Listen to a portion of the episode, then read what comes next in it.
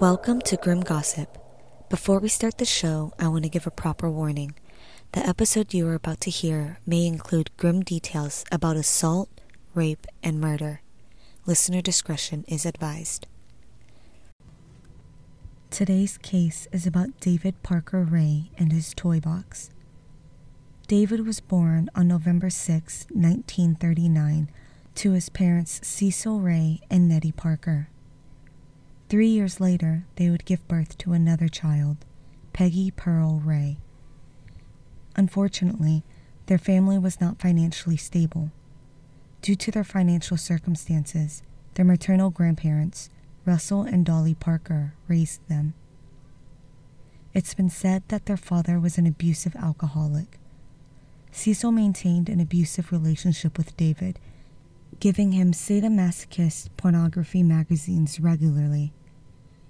He then began to fantasize about doing the things he saw in those magazines, even drawing bondage porn. When he was 14, Peggy found his drawings and decided to keep her distance from her brother from there on out. They would eventually become estranged due to her findings. Growing up, David was teased often and was very shy around girls. He wasn't a very good student either, making D's all throughout his school career. As he got into his teenage years, he began abusing alcohol and drugs just as his father did. After he finished school, he went on to join the Army. He was later honorably discharged and went to work as a mechanic for a New Mexico state park in a city called Truth or Consequences. Throughout his life, he had been married and divorced four times. He had two daughters, one being his roommate and accomplice to his crimes, Glenda Jean Ray, also known as Jessie Ray. In 1996, Jesse went out to a bar and hung out with a friend named Kelly Garrett. By the end of the night, Kelly was thoroughly inebriated. What she didn't know is that Jessie had put tranquilizers in her drink. Jessie offered to take her friend home, but instead of taking Kelly home to her husband, she brought her back to her dad's house where he had a whole setup waiting. Back at the house, David had outfitted a metal container box to be soundproof, with an obstetric chair in the middle that had straps for the ankles and wrists on it. Above it were mirrors so that the victim could see everything that was happening to her. The container was littered with the multiple instruments meant for sexual torture.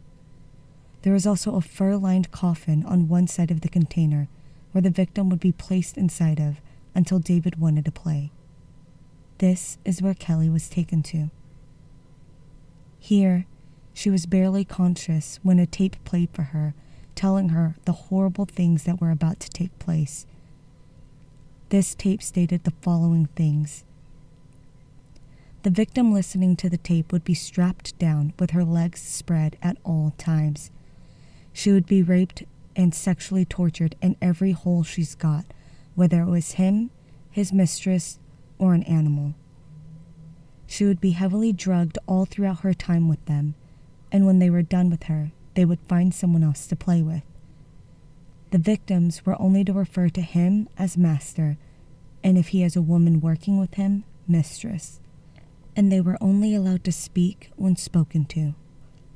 This recording is about 50 minutes long. I have linked the full audio in the show notes for anyone interested in listening to it. Trigger warning though, it does get very graphic.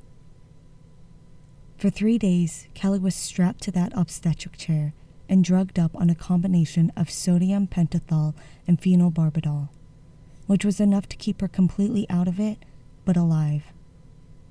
For those three days, Kelly was subjected to a terrible array of rape and torture. She had been electrocuted multiple times with a cattle prod. All the while, Jessie was keeping her drugged up for her dad so she wouldn't squirm.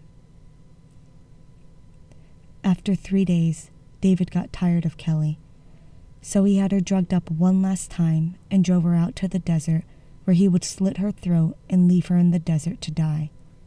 But she didn't. Another passing car saw her body and called the cops. After telling the cops what she could remember, they didn't believe her.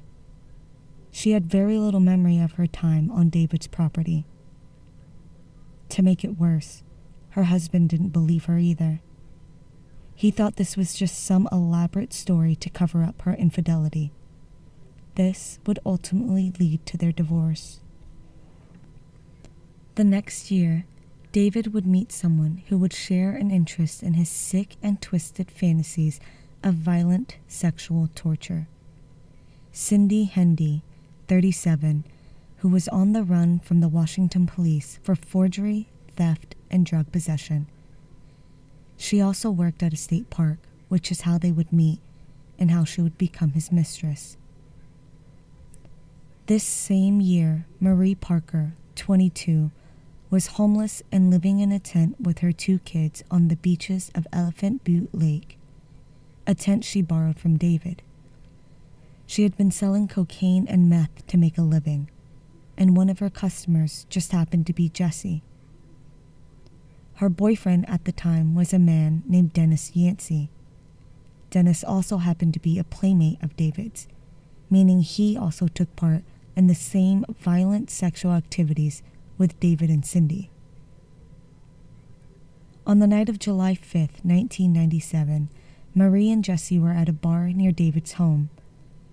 It's said that Marie stepped out to check on her kids, and Jesse followed her. She was abducted and taken back to David's torture chamber, where she would endure days of torture and ultimately death at the hands of her boyfriend. Dennis, who was instructed by David, strangled her to death. Her body was never found. The next known victim would be Angelica Montano, who was abducted in February of 1999. Cindy had invited her over to pick up some cake mix, but upon arrival, she was immediately enslaved. She was held there for a couple of days, enduring rape and torture by David and Cindy. Convinced her death was imminent, she began to beg for her life, telling them she had a young child at home. This seemed to have hit a soft spot in Cindy, who was able to convince David to release her. So they took her and dropped her off on the side of the highway, where she was able to hitchhike her way back to town. Luckily, she was picked up by an off duty officer to whom she disclosed her story to. But her story seemed so outlandish that he didn't believe her. He dropped her off at a bus station and went on his way. She wouldn't report it again until much later. Their next and final victim would be Cynthia Vigil, who was a sex worker in Albuquerque. David presented himself to her as an undercover cop and told her she was under arrest for prostitution. He placed her under arrest and put her in the back of his car but instead of going to the police station, she found herself at his house. This is where he identified himself, and with Cindy's help, strapped her to the obstetric chair with a dog collar on. Here, she was subjected to whips, electric shocks, and various medical instruments for torture and rape over the course of three days. On the third day, when David had gone off to work, Cindy was alone with Cynthia, who was still loosely chained down. Cindy had mistakenly left the keys to the restraints on a table that was close enough for Cynthia to reach. Cynthia mustered up the courage to grab them and unlock herself. When Cindy finally noticed, she charged at Cynthia and hit her on the head with a table lamp. But this was not enough to keep Cynthia down. They fought and Cynthia was able to stab Cindy in the neck with an ice pick and run. She ran for a while, completely naked except for the dog collar around her neck that still had a chain attached to it.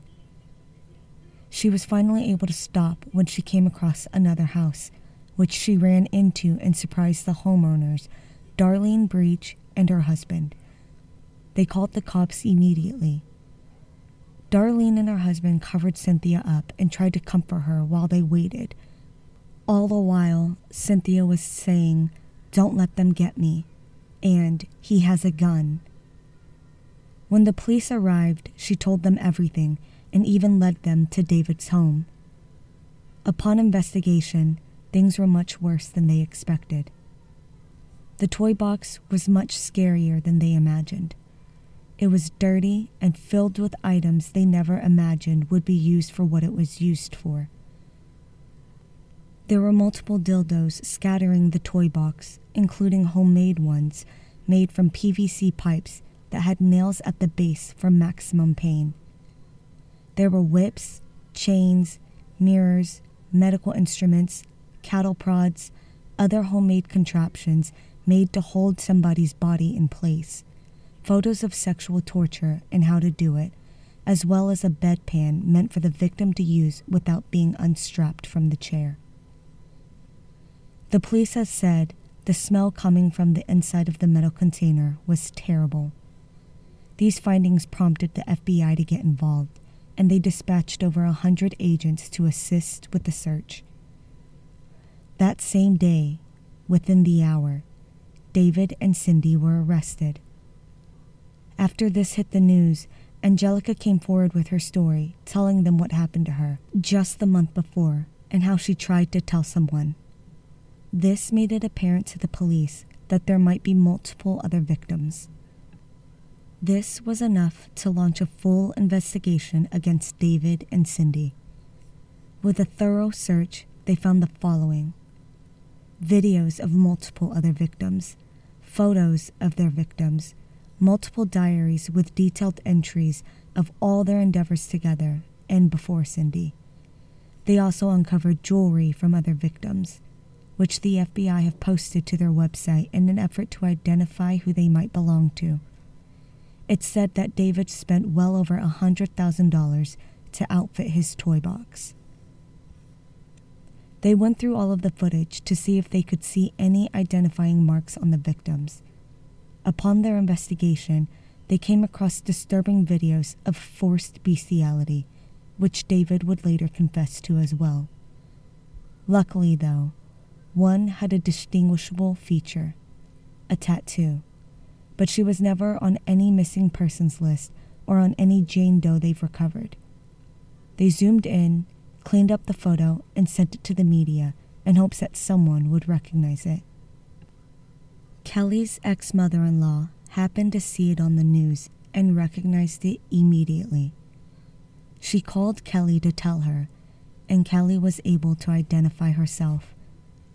She has since stated that she knew her night terrors weren't just nightmares, and that call just confirmed it. Upon arrest, Cindy was quick to turn on David and confess to everything, as well as giving up other accomplices she knew about Dennis Yancy and David's own daughter, Jessie. She told them she had been with David to multiple places to dump bodies and could lead them to where they were. After going with her to these alleged sites, not one body was found. Dennis was tracked down and arrested. He too confessed immediately to murdering his girlfriend. He also stated that he too had been with David to multiple dump sites to dump bodies. But just like Cindy, their search recovered nothing. Jessie was also arrested. However, she said nothing.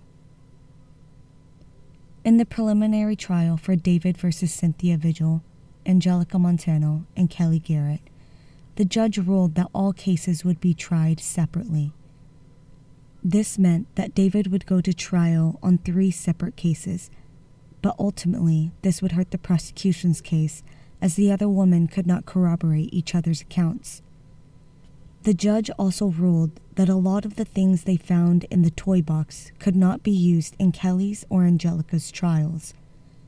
He was charged with sexual torture and kidnapping, not murder, even though his diary stated clearly that that's what he did to his victims, because no bodies were ever recovered.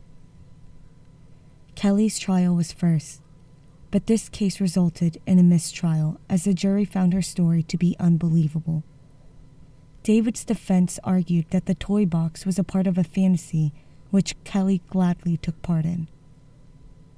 Kelly's lawyers, however, were able to take him back to trial, and he was found guilty of 12 counts of torture and sexual assault.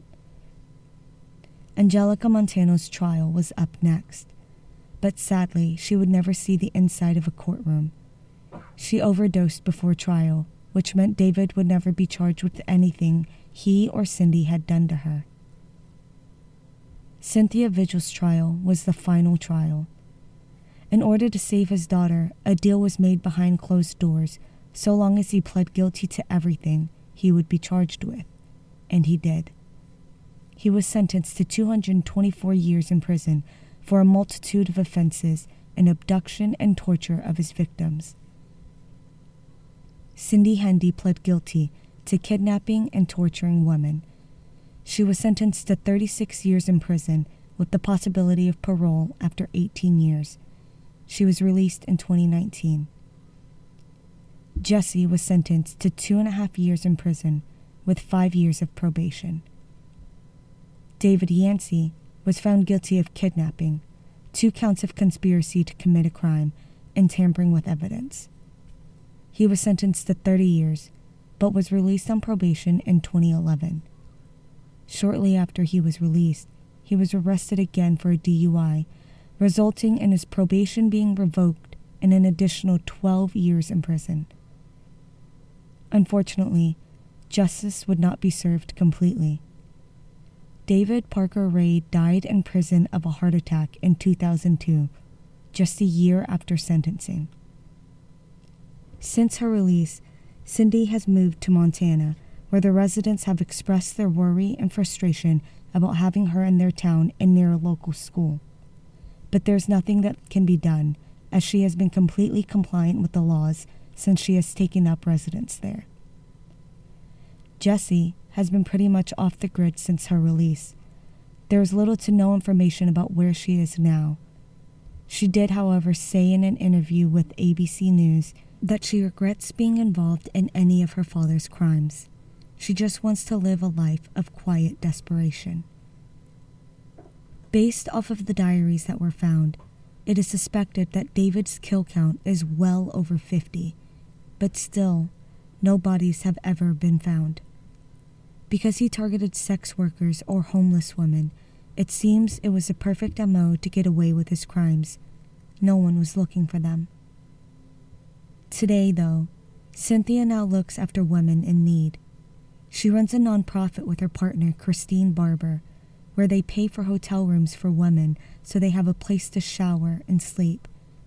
They also give out clothes and essentials, as well as offering their testimony in court on behalf of women who were raped and or attacked. You can donate to Cynthia's cause at cynthia-vigil.com. I'm about to play a piece of David's recording. As a final warning, the nature of his language is very graphic. Hello there, bitch. Are you comfortable right now? I doubt it. Wrists and ankles chained, gagged, probably blindfolded. You are disoriented and scared too, I would imagine. Perfectly normal under the circumstances for a little while at least, you need to get your shit together and listen to this tape. It is very relevant to your situation. I'm going to tell you in detail why you have been kidnapped, what's going to happen to you, and how long you'll be here. I don't know the details of your capture because this tape is being created July 23rd, 1993 as a general advisory tape for future female captives. The information I'm going to give you is based on my experience dealing with captives over a period of several years. If, at a future date, there are any major changes in our procedures, the tape will be upgraded. Now, you are obviously here against your will. Totally helpless, don't know where you're at, don't know what's going to happen to you. You're very scared or very pissed off. I'm sure that you've already tried to get your wrists and ankles loose. No, you can't. Now you're just waiting to see what's going to happen next. You probably think you're going to be raped, and you're fucking sure right about that. Our primary interest is in what you've got between your legs. You'll be raped thoroughly and repeatedly in every hole you've got. Because, basically, you've been snatched and brought here for us to train and use as a sex slave. Sound kind of far out? Uh, I suppose it is to the uninitiated, but we do it all the time. It's going to take a lot of adjustment on your part, and you're not going to like it a fucking bit. But I don't give a big rat's ass about that. It's not like you're going to have any choice about the matter. You've been taken by force, and you're going to be kept and used by force. What all this amounts to is that you're going to be kept naked and chained up like an animal to be used and abused anytime we want to, any way that we want to. And you might as well start getting used to it because you're going to be kept here and used until such time as we get tired of fucking around with you. And we will, eventually, in a month or two, maybe three. It's no big deal. My lady friend and I have been keeping sex slaves for years. We both have kinky hang-ups involving rape, dungeon games, etc. We found that it is extremely convenient to keep one or two female captives available constantly to uh, satisfy our particular needs. We are very selective when we snatch a girl to use for these purposes. It goes without saying that you have a fine body and you're probably young, maybe very young, because, for our purposes, we prefer to snatch girls in the early to mid teens, sexually developed, but still small bodied, scared shitless, easy to handle, easy to train, and they usually have tight little pussies and assholes. They make perfect slaves. Any time that we go on a hunting trip, if we can't find a little teenager, we usually start hitting the gay bars, look for a well built, big titted lesbian. I thoroughly enjoy raping and screwing around with lesbians, and there's not as much danger of them carrying a sexually transmitted disease. And I don't like using condoms. Also, even though they're a little older, unless they've been playing with dildos a lot, they still have tight holes between their legs like the younger girls. If we can't find a lesbian that we want, we snatch anything that is young, clean, and well built. We very seldom come back empty handed because there's plenty of bitches out there to choose from. And with a little practice in deception, most of them is very easy to get with a little risk. At this point, it makes little difference what category you fall into. You're here, and we're going to make the most of it. You're going to be kept in the hidden slave room. It is relatively soundproof, escape proof, and it is completely stocked with devices and equipment to satisfy our sexual fetishes and deviations. There may or may not be another girl in the room. Occasionally, for variety, we like to keep two slaves at the same time. In either case, as the new girl, you'll definitely be getting the most attention for a while. Now, as I said earlier, you're going to be kept like an animal. I guess I've been doing this too long. I've been raping bitches ever since I was old enough to jerk off and tie the little girls' hands behind their back. As far as I'm concerned, you're a pretty piece of meat to be used and exploited. I don't give a flying fuck about your mind or how you feel about this situation. You may be married, have a kid or two, boyfriend, girlfriend, job, car payment, Fuck it. I don't give a rat's ass about any of that. I don't want to hear about it. It's something you're going to have to deal with after you're turned loose. I make it a point never to like a slave, and I fucking sure don't have any respect for you. Here, your status is no more than that of one of the dogs or of one of the animals out in the barn. Your only value to us is the fact that you have an attractive, usable body. And, like the rest of our animals, you will be fed and watered, kept in good physical condition, kept reasonably clean, and allowed to use the toilet when necessary. In return, you're going to be used hard, especially during your first few days while you're new and fresh.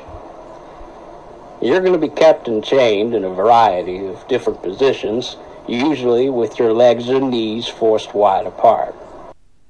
And that is where the case ends. If you guys enjoyed today's episode, there's many more to come. Hit the subscribe button so that you get notifications when new episodes drop. If you have any suggestions, send them my way at grimgossippod at gmail.com and follow me on Instagram at grimgossippod. All websites used for the research is in the show notes if you guys want to take a deeper dive into this case. Thank you for listening. Until next time.